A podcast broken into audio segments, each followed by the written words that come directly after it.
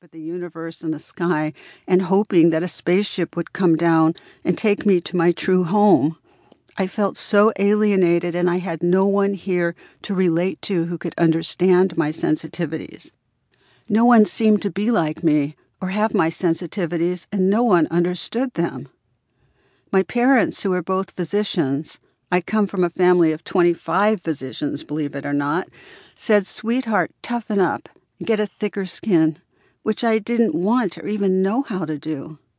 I couldn't go to crowded malls or parties.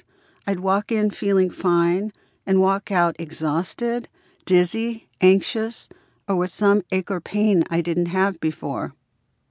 What I didn't realize was that everyone has a subtle energy field that extends way beyond the body.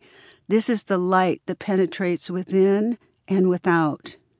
And when we get in crowded places, all those energy fields overlap and communicate things like people's emotions and physical problems. So, as an empath, I felt all this, but I had absolutely no idea what I was feeling or how to interpret it. I felt overwhelmed by all that input in crowds. I just wanted to run away.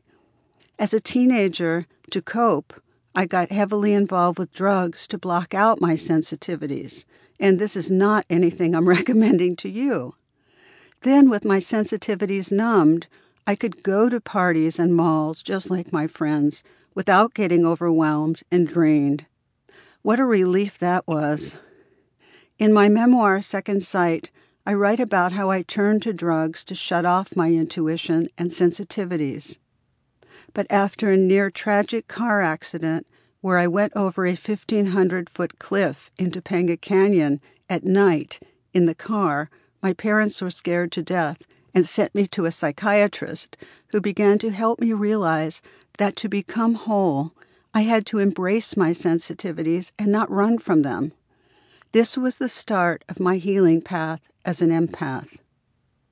Because of my intense personal experiences with being an empath and my early intuitions and premonitions that frightened me, my healing path as a woman and as a physician has been to learn to embrace and thrive with these abilities.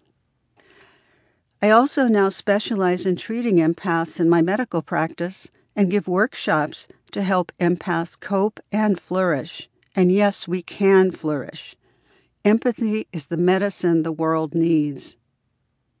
Now I'd like to describe in more detail the empath experience. See if you relate personally or have a loved one or colleague who qualifies as an empath. What is the difference between ordinary empathy and being an empath? Ordinary empathy means our heart goes out to another person when they are in a difficult period, or we can be happy for others during times of joy. Being an empath, though, goes much farther. Empaths actually sense other people's emotions, energy, and physical symptoms in their own bodies without the usual defenses that most people have.